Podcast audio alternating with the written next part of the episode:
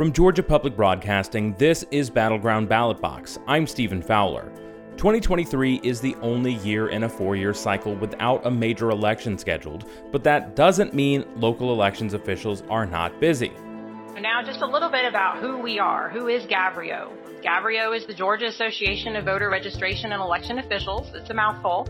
After the unprecedented stress of the 2020 election cycle, election law overhaul in 2021, and mostly uneventful midterms in 2022, the people who run Georgia's elections are already hard at work preparing for whatever 2024 may throw at them. See that little space of ocean in between the two hurricanes? That's basically us, you know, and they're both just colliding uh, in, into us in Georgia. During a four day training on Jekyll Island in February, hundreds of supervisors and local election board members gathered for camaraderie and congratulations for making it through the chaos of recent years. On today's special episode, we take stock of the state of elections in Georgia roughly one year before the presidential race begins in earnest. It was in the 70s and breezy on Jekyll Island, but for nearly 600 Georgia elections officials, the unseasonably warm beachside weather was only enjoyed sporadically during breaks from annual training.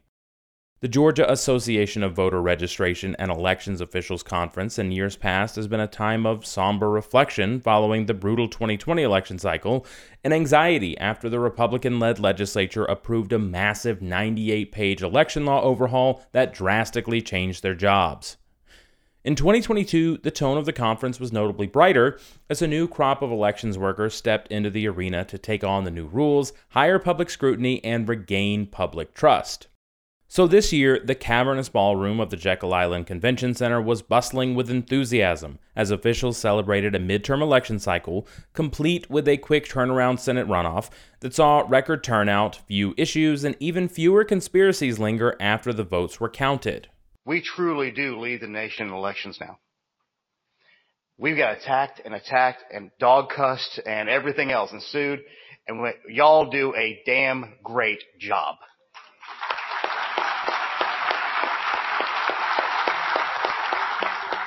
Y'all make us look good, and we appreciate it.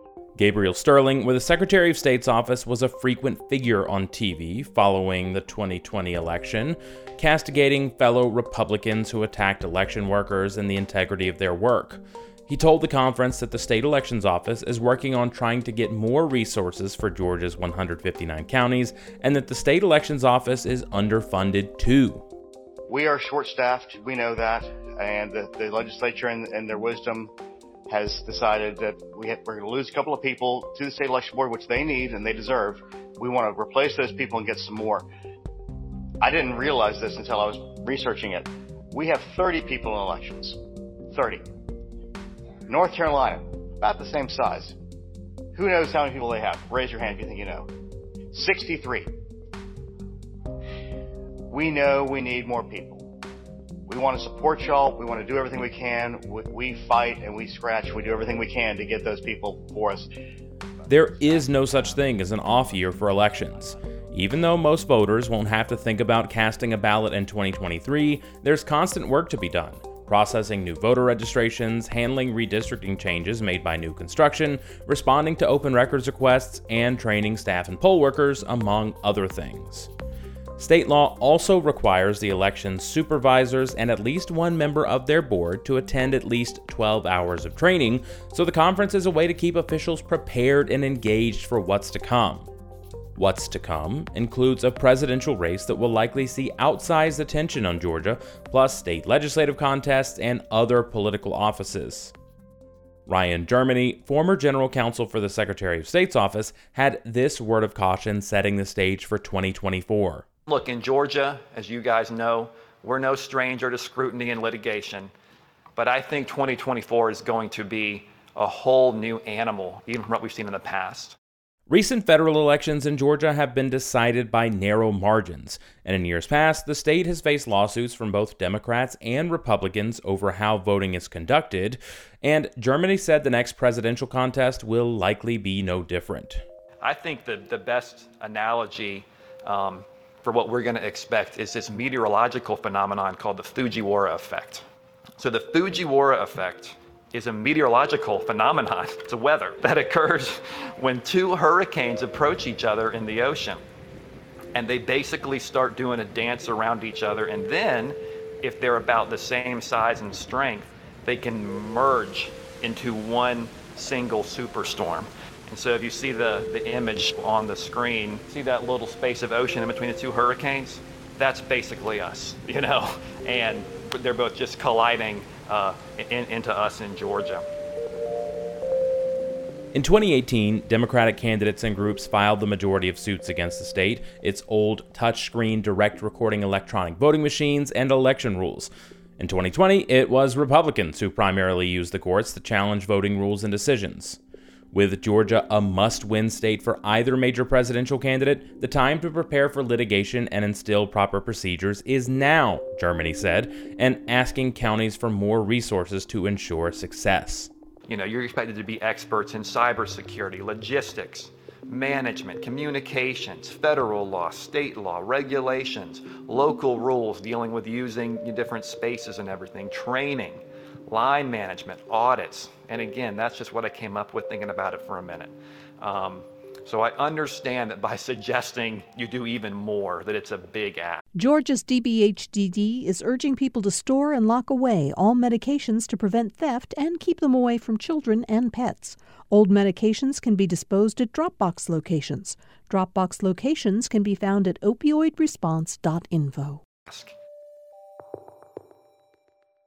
Shauna Dozier is the incoming president of the organization GAVREO, the Georgia Association of Voter Registration and Elections Officials, and says voters should know that the people who run elections wear many hats and are always working to improve the election process, even when there's not a major statewide election to pay attention to. There is no such thing as an off season for us. Either we're preparing for an election or we're conducting an election, and sometimes we're preparing and, con- and, and conducting elections at the same time. Typically, it takes us six to eight months to prepare pre election activities before we start with an election. So, even though many of the training sessions were geared towards next year, plenty of counties will put that information into action in the near future, too. That's one of the purposes for our annual conference that we're um, cu- currently having right now is to plan um, and get prepared for our upcoming 2024 elections as well as there are at least, um, I want to say at least 50 counties that may be having a special election in March.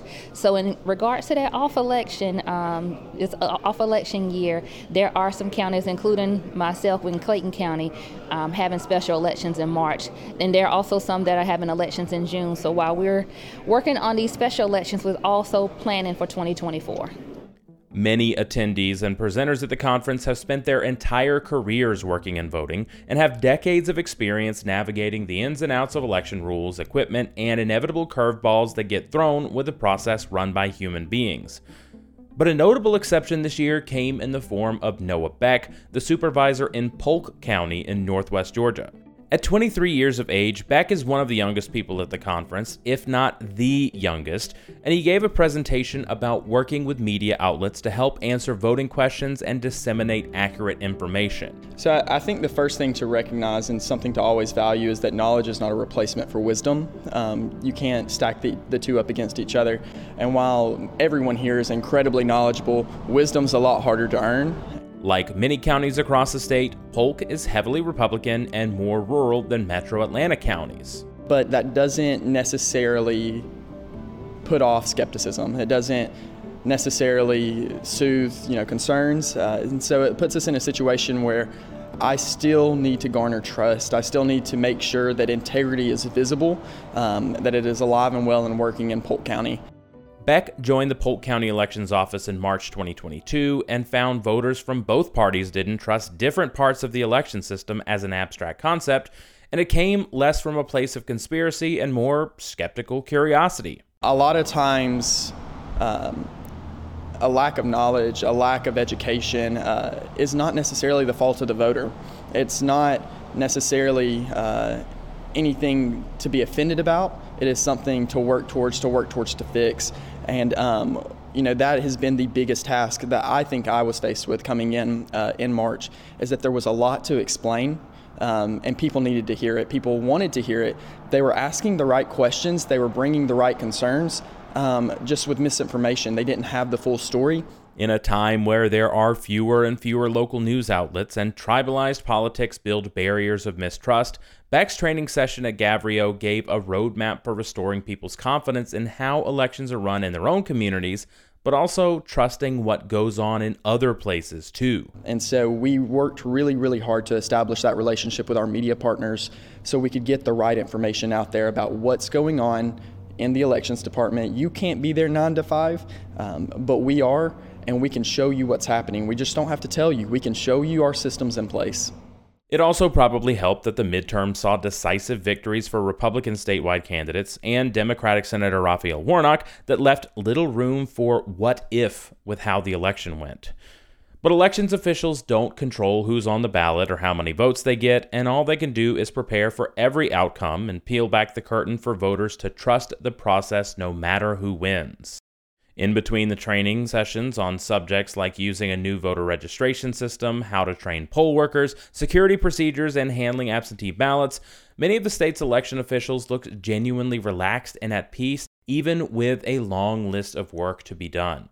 Like Ryan Germany, the former general counsel, said during his session, the men and women who run elections are the unseen forces that, if all goes according to plan, work in the background to make voting go smoothly. You are all an integral part of making sure that our democracy works. So I just want to say thank you for everything you have done and everything you continue to do. Many people don't realize how important and difficult the work you do is. Frankly, that just makes it more important. We're likely a year away from average voters beginning to think about who they might support in the presidential primary, not to mention races for the state legislature, U.S. House, or local government offices. But you can rest assured knowing that somewhere in your county elections office there are plenty of people already working to make sure you don't give much thought about how these races will be conducted when it comes time to cast your ballot.